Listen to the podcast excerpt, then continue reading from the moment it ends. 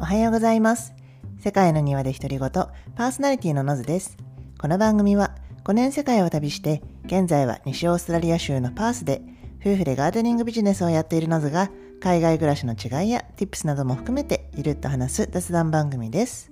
はい。ということで始まりました。9月の9日、えー木曜日です。皆様いかがお過ごしでしょうか？はい。ということでですね、今日はなんですけど、多国籍料理がすごく作りやすいオーストラリアっていう話をちょっとしたいなと思うんですけど、まだね、結構あのコロナであの国境もね、閉まってるので、オーストラリアにね、気軽に来るのはちょっと難しいかと思うんですけど、まあね、空いたら、あの、これから来たいなって、ワーホリとか、あの、学生とか、まあ普通に、あの、ビジネス、旅行とかも含めて、あの、住みたいな、遊びに行きたいなっていう人は多いかと思うので、あの、ちょっとそんな、あの、料理の話をしたいなと思います。で、本当にね、オーストラリアは、あの、めちゃめちゃ多国籍なので、あの、スーパーとかに行っても、日本のスーパーとかだと大体日本食というか、まあ、日本食を作りやすい、あの、ものがね、基本的には売ってると思うんですけど、オーストラリアのスーパーって、もう特にね、どんどんどんどん、あの、ミックスというか、いろんなね、国の食材が手に入るようになってきてるんですよ。日本食で言っても一番私が一番最初にあの住み始めた6年前と比べても本当にねもうどんどんどんどんあの食材が手に入りやすくなってるなっていうのを感じていて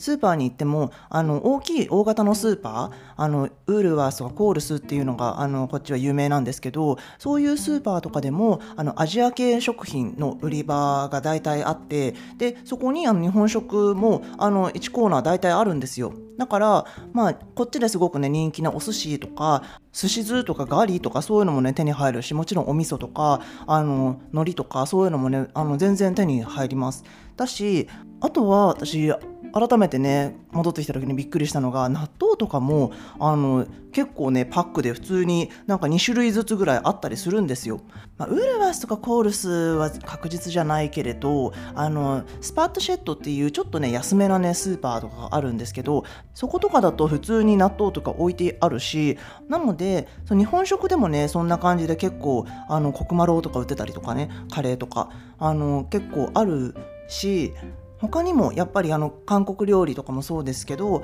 インド料理タイ料理マレーシア料理とかあとまあ地中海系のねあのトルコとかギリシャとかそういったあの料理とかまあ本当いろんなあの食品がすごくね手に入りやすいと思います。なのでね、結構私もあの気軽に例えばあパッタイが食べたいなと思ってタイ料理のパッタイ食べたいと思ってあのそのままねそのスーパーで同じようにあの隣の棚からあのソースとかあのパッタイ用のね麺とか気軽にねあの選べたりもするのでそういった部分でもねあの作るのにいろんなねあの国の料理をあの気軽にね作るチャンスというかあの作ってみようかなっていう風にね気になれたりもしますね。でそれにあのお肉とかもそうなんですけど前にねあのこのラジオでもたまに言ったことあるんですけど日本食とかだと薄切りのあの豚肉とかよく使うじゃないですか。なんですけど昔は全然そういうの売ってなかったんですよ。なんか薄切りをあんまりやっぱこっち使わないのか普通にねステーキとかはあるんですけどあの全然ね薄切りっていうものが売っていなくてあの買うとなるとあのブッチャーのところお肉屋さんのところであの薄切りにしてもらったりとかあとは自分で塊を買ってきて薄切りにするっていうのが大体定番だったかと思うんですけどでも今はあのここにね12年ぐらいでパックのねパッケージのあの薄切りのお肉豚肉が売り始めて普通のお肉売り場でもであのそこにない時とかでもあの冷凍食品のエリアに牛肉豚肉またラム肉の薄切りとかが売ってるのでなんか本当にああ変わったなーってちょっと私は実感してます。はい、で他にもやっぱりあのそういう大型スーパーじゃなくても、えっと、専門のあの例えばアジア系のあの食品店とかあのインド系の食品店とかそういうあのそれぞれのねあのかなりいろいろな種類を揃えた、えっと、食材のお店があるのでそういったところでもあのもっといろいろなね種類が欲しいっていう場合はね全然探すこともできるのでやっぱどんどんあのいろんな国の人が住みやすくなってるなとはとても思います。なのでね私の場合は結構お米とかをあの何種類かねいつもストックしてることが多くて日本のスーパーってまあ基本的には日本のお米がメインじゃないですか、何種類もねいろんなタイプの日本の美味しいお米がね置いてあると思うんですけどこっちだとあのいろんなねあの違うタイプのお米があのすごくねいっぱい置いてあるんですよ。なのでうちも大体あの23種類ぐらいあの大体常備していて、まあ、メインで一番ね大きい袋というか大きいねジャーでストックしてるのは日本の米なんですけどあので私結構ジャスミンライス日本で多分タイ米？って言われてるライスがあのジャスミンライスが私すごく好きであの結構ね香りもあのいいのでそれをね大体セカンドのお米としてストックしてでたまに、まあ、あのブラウンライスとかあのバスマティインドのお米とかまあその時の気分とかによってあのストック変えたりもするんですけどあの普通にね、まあ、日本食とかあのそういうの食べるときはあの日本のお米を炊くし例えばカレーとかでもココナッツ系のカレーとかねあの他のタイプのカレー日本のカレーじゃない感じのカレーとかを作る時とかはジャスミンライスの方が美味しかったりとかあとあのやっぱパラパラなので日本のお米ってすごくねあのくっつくじゃないですかで他のお米ってそういう感じでもないので結構あのチャーハンとかはそっちのあのパラパラした違うタイプのお米をね使ったりとかそういう感じでね料理によって使い分けてます。まあ、それで次に、まあ、スーパーもそうなんですけどレストランとかもすごくねやっぱ多国籍だと思います。本当にねやっぱいろんなあの移民の方が住んでるのであのオーナーの方もね結構あの移民の方その本場のあの方があのそれぞれあのお店を出してたりするのでもちろんね、まあ、レベルはいろいろありますがあの結構美味しいレストランとかも多いです。それにあのフードコートとかもあの普通にね結構ウエスタンっぽい感じのあのレストランがいっぱい混ざってるところもあればあの本当にねそのウエスタンは抜きにした多国籍とかあのアジア系とかそういったあのそれだけのレストランのフードコートっていうのも結構あの街中にねあのあったりとかしてであの結構ね大きいショッピングセンターでウエストフィールドっていうのがあるんですけどあの大体ねどこの都市にも大きい都市とかにはあのある大きいねイオンみたいな感じなのかな。まあすごく大きなねあのショッピングセンターがあるんですけどパースにもあの一つすごく大きいのがあってそことかだと大きいメインのね、えっと、フードコートっていうのとはまた別でアジア系っぽい感じのあの多国籍系のあのフードコートが別でできてそこにはね一風堂が入っていたりだとか、えっと、サムギョプサルのお店とかもあったりもするので本当にねあの気軽にあのいろいろ食べれるかなと思います。それにあのアジア系のねフードコートとかであのローカルなちょっと小さめのところとかだと結構お値段やっぱ安かったりもするのであの学生の方とかねワーホリで来た方とかだとあのやっぱちょっとお金にねそこまで自由が利かなかったりもすると思うのですごくあの活用しやすいかなと思います。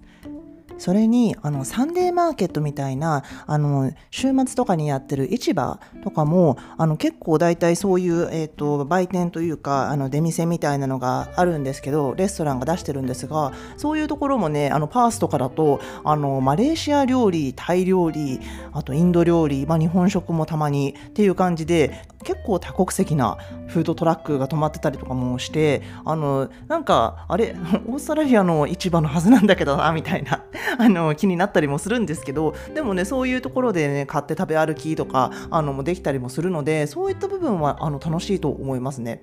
でも実際あのそういえばこの間あの話したラグビーの試合の時もあの大体スタジアムの中って売店があるじゃないですか。なんかビールとかあのそういうのが売ってるところ。でフードとかもちょっと売ってるんですけど大体まあホットドッグとかそんなあのイメージだと思うんですけどあのこの間ねお寿司売ってたんですよ。でオーストラリアでお寿司っていうとあの握り寿司じゃなくて巻き寿司っていうのが大体あのイメージするところで。なので大きい都市の電車の駅とかだと巻き寿司が普通になんか売店にあの並んでいてそこでね買ってお寿司片手に食べながらあの歩くみたいなそういうのも結構ね普通な感じであの気軽にね食べれるスナックっぽいあの感じだったりもするのであ確かにまあちょっとあの 腹の足しにはしっかりなるからいいなとは思うんですけどもうそういう部分でもねあお寿司ここまで馴染んでるのかっていうところでもありますよね。はい、ということでねこんな感じで結構オーストラリアは多国籍なあの国なのであの料理の面でも食材の面でもあのいろいろなねオプションがねあるかなと思います。前にねカナダに住んでいた時もあのやっぱり多国籍同じような感じでいろんな国の人がいるのであのもうエリアによってもうすごくあの食材のオプションあのレストランのオプションもすごくいっぱいあってえっと結構トロントとかにねいた時はあの中華料理とかもすごく美味しかったしベトナム料理とかも美味しかったしそうあのやっぱ移民が多い国のところはあのそういうねあの移民の人たちが あの美味しい料理作ってたりもするのであの意外とねやっぱ他の国の人たちも住みやすかったりとかなっていくのかなとは思います。もう実際前にあの私の友達であのオーストラリアのね料理が美味しくなくてもう日本食恋しくてホームシックになったみたいなあの子がいたんですけどえー、本当？っていう話をしていて あのだって私からするとまあねあの本当に日本食って美味しいんですよ。あの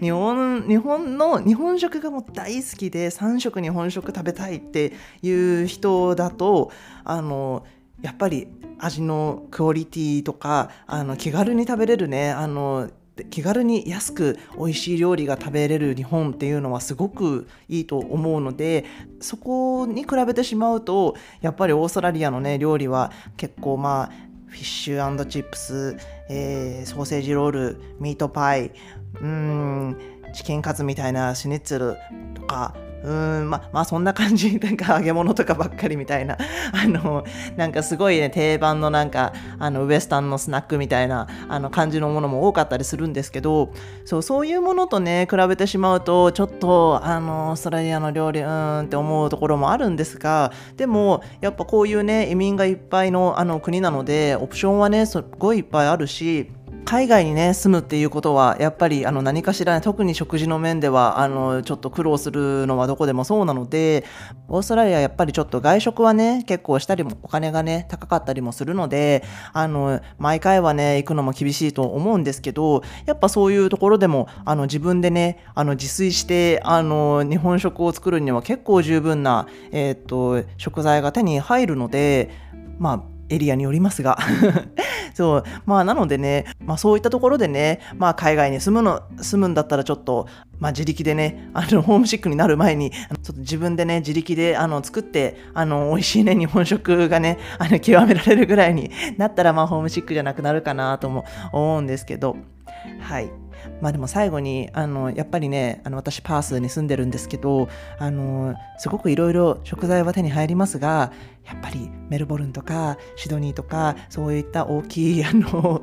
都市に比べるとうわー羨ましいあのレパートリーっていう思うところがめちゃめちゃあったりするのでそうあのなんか、えー、こんこのブランド見たことないよ、パースでみたいなものもね、普通に気軽にあったりとかね、全部が全部ね、同じように手に入るわけではないので、あとなんか、あの、お寿司のね、ネタとかでも、ウニとか、あの、イクラとか、そういったものはそこまでポピュラーじゃなかったりするので、そういうのが恋しいとかいうのはわかるんですけど、はい。まあでも、あのー、それ以外にもね、結構あの住みやすい、あのいろいろなね、あのやりようによってはオプションがたくさんあるので、多国籍な料理もいっぱいあるので、はい、あのもしもねこっちにあの住むとかあの来る予定がある人はまあそういった部分でも楽しく過ごせるんではないかなと思います。はい。ということで今日はあのこの辺にしようと思います。この番組ではこんな感じで海外暮らしやら旅やら日々学んだことも含めて話している雑談番組ですので通勤通学や家事の合間などにゆるーっと聞いていただけると嬉しいです。今週から日本時間の月曜日と木曜日の2回放送なので、フォローやサブスクライブ、ぜひよろしくお願いします。はい、ということで、今日はここまでにしようと思います。それでは皆さん、素敵な週末をお過ごしくださいませ。See ya!